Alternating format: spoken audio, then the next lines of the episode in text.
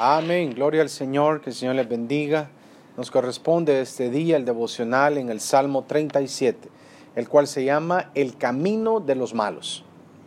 Así como es la vida de David entre el bien y el mal, teniendo batallas de continuo en todo momento, David estuvo en una batalla, las cuales para él nunca cesaron, teniendo claro que los enemigos no solo eran pueblos enemigos, también eran los pensamientos y los sentimientos internos de David, los cuales lo llevaron a tener batallas intensas de continuo, ya fuese con, con alguien o ya fuese en su interior, ya fuese con algún enemigo de otro pueblo o ya fuese con alguna situación adversa que se presentaba dentro de su misma familia.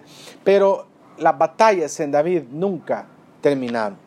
Este salmo escrito por David en sus días de vejez, cuando ya había tenido muchas experiencias con el Señor, con sus hijos, con los amigos, con los enemigos, ahora, guiado por el poder del Espíritu Santo del Señor, da consejos en este salmo.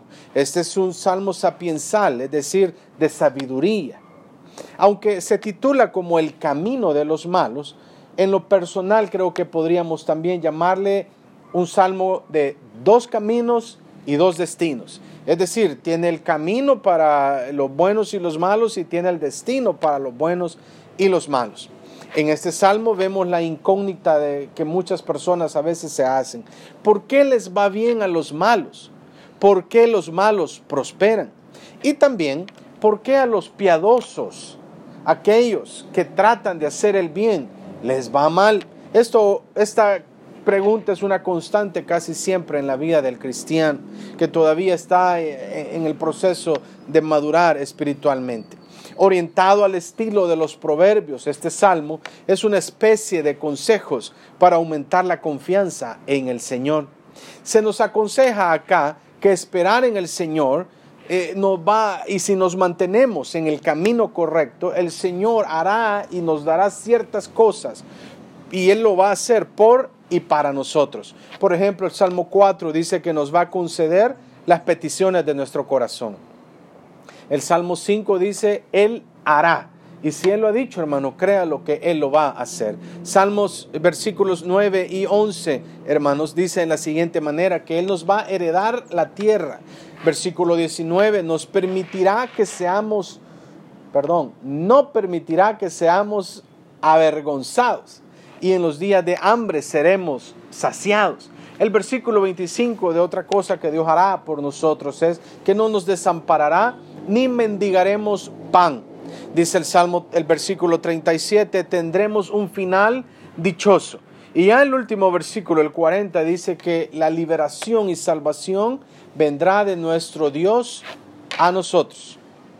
El impío, el malhechor, el malvado, el inicuo, el transgresor, entre los nombres que encontramos en los salmos de David, así es como David les llama a ellos, ellos tienen su recompensa, la cual la podríamos resumir en este salmo en el versículo 38, que dice así, mas los transgresores serán todos a una destruidos, la posteridad de los impíos será extinguida.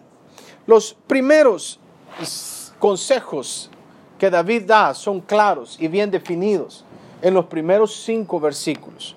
Veamos el número uno. Dice la siguiente manera, no te impacientes a causa de los malignos, ni tengas envidia de los que hacen iniquidad. Y el versículo 2, porque como hierba serán pronto cortados, y como la hierba verde se secarán. No vea el presente, ni el aparente éxito de los malvados. No es de desear lo que ellos tienen. ¿Para qué envidiar sus pertenencias si esas cosas son perecederas. El apóstol Pablo, hablando a los Corintios en su carta número 2, capítulo 4, versículo 18, dice, no mirando nosotros las cosas que se ven, sino las que no se ven. Pues las cosas que se ven son temporales, pero las que no se ven son eternas. Son cosas temporales las que ellos tienen y pronto los perderán. Lo único eterno es lo que viene de Dios. El tenerlo a Él es estar seguro. El versículo 3 dice, confía en el Señor y haz el bien y habitarás en la tierra y te apacentarás de la verdad. Hermano, mientras tanto en su vida diaria usted confía en el Señor, porque en el futuro usted heredará la tierra y en el presente usted andará en la verdad. Sea lo que sea que venga, usted no tiene preocupación porque el Señor está con usted de continuo. El versículo 4 muy muy, muy, que nos gusta mucho este versículo dice, deleítate a sí mismo en el Señor y Él te concederá las peticiones de tu corazón. Diariamente deleitarse en la comunión con el Señor, en estar en una constante consagración para con Él, a través de su palabra, de meditarla, de leerla, de escudriñarla, en, el tiempo de oración, en alabarle, en adorarle a Él, el intentar conocerlo más, el amarlo a Él, el obedecerle a Él. Eso traerá, ese deleite traerá que el Señor conceda las peticiones que nosotros tenemos. No son los bienes materiales los que te concederán las peticiones, sino que el creer en Él, el pedir todo en su nombre, como el Señor lo dice, lo que pidieres en mi nombre, lo haré. El traer peticiones de acuerdo a los propósitos de Él le traerá la concesión de todo lo que usted pida. Sobre todo le traerá algo muy importante que es paz. El versículo 5 lo leemos así. Encomienda al Señor tu camino y confía en Él y Él hará. Qué maravilloso eso. Que todos tus proyectos sean guiados por el Señor y confía en Él, que Él actuará. Muchas veces no como nosotros queremos o esperamos, pero si es de acuerdo a su perfecta voluntad, siempre será bueno, siempre será agradable, porque todo lo que el Señor hace es perfecto. El libro de los jueces es el mejor ejemplo de encomendarse al Señor. Podemos ver a cada uno de ellos pidiendo guianza al Señor. Y ellos venían al Señor en todo momento, cada vez que levantaba un juez y los libraba de los pueblos enemigos. E, este venía donde él y le decía, Señor, ¿iremos a la guerra? ¿Nos apoyarás? ¿Estarás de nuestro lado, Señor? ¿Darás la victoria a tu pueblo? Eh, jueces como Otoniel, Od, Barak, Jefté, Gedeón, hermanos, vinieron al Señor y le dijeron, Señor, ¿estarás con nosotros? ¿Será que tú vas a pelear por nosotros? ¿Nos ayudarás en esta oportunidad? ¿Estarás de continuo en tu presencia en nosotros, Señor? Eso es lo que ellos hicieron. Todos nosotros deberíamos de hacer lo mismo. Moisés, por su parte, le dijo claramente que si no iba Dios con él, entonces no iría. Podemos leer Éxodo 33, 15. Dice de la siguiente manera. Y él respondió, si tu presencia no ha de ir conmigo, no nos saques de aquí. El pueblo de Dios, hermano, quiero decirle que el pueblo del Señor amado, hermanos, no se movía si la nube no se movía. Esta teofanía de Dios representada en la nube es la que los guiaba a ellos. Se encomendaban al Señor en todo momento. Si Él se movía, ellos se movían. De lo contrario, ellos permanecían donde estaban. Dice el libro de Números capítulo 9, versículo 22. Ya fuera que la nube se detuviera sobre el tabernáculo, permaneciendo sobre él dos días o un mes o un año, los hijos de Israel permanecían acampados y no partían. Pero cuando se levantaba, hablando de la nube, ellos partían. Deuteronomio 31.8 dice, el Señor irá delante de ti, Él estará contigo, no te dejará ni te desamparará, no temas ni te acobardes. Qué hermoso es ser guiado por el Señor, estar en la perfecta voluntad de Él. No cuando nosotros decimos, sino cuando el Señor lo dice. No cuando nosotros queremos que sucedan las cosas, sino cuando el Señor quiere que sucedan. Él es perfecto y el tiempo de Él es perfecto. En este Salmo 37, los últimos dos versículos, el 39 y el 40, dicen de la siguiente manera, pero la salvación de los justos es del Señor y Él es su fortaleza en el tiempo de la angustia. Versículo 40, Jehová los ayudará y los librará, los libertará de los impíos y los salvará, por cuanto en Él esperaron.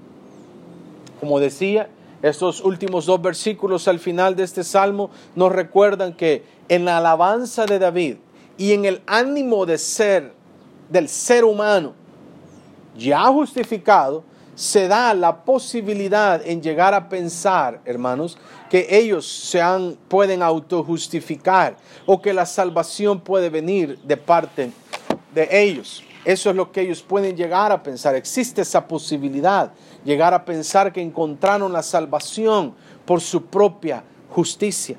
David en esos últimos dos versículos de este Salmo 37 nos recuerda que la salvación que él tiene viene del Señor y que Él es su fortaleza en el tiempo de la angustia. Nadie puede obtener la salvación por sus propios méritos. La salvación viene dada por creer en el Señor Jesucristo y no es por obras, sino por gracias. Pablo lo pone de la siguiente manera en la carta a los Efesios capítulo 2 versículos 8 y 9. Porque por gracia sois salvos por medio de la fe. Y esto no de vosotros, pues es don de Dios el versículo 9, no por obras, para que nadie se gloríe. Amén a eso. Esperar en el Señor, hermanos, es algo aparentemente difícil. Quizás al ver las circunstancias que vivimos y el ver eh, el supuesto progreso de otros, nos hacen quizás pensar en algún momento que nada está sucediendo a nuestro favor. Quizás lleguemos a pensar eso, que nada está sucediendo a nuestro favor. Pero no es así. Si hemos entregado nuestra vida al Señor Jesucristo, Él tiene algo mejor para nosotros. Él ha preparado morada para nosotros.